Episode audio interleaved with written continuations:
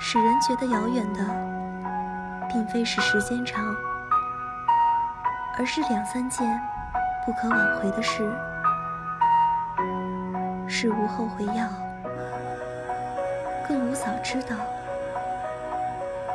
有些事一旦错过，便如同断了缆绳的小舟，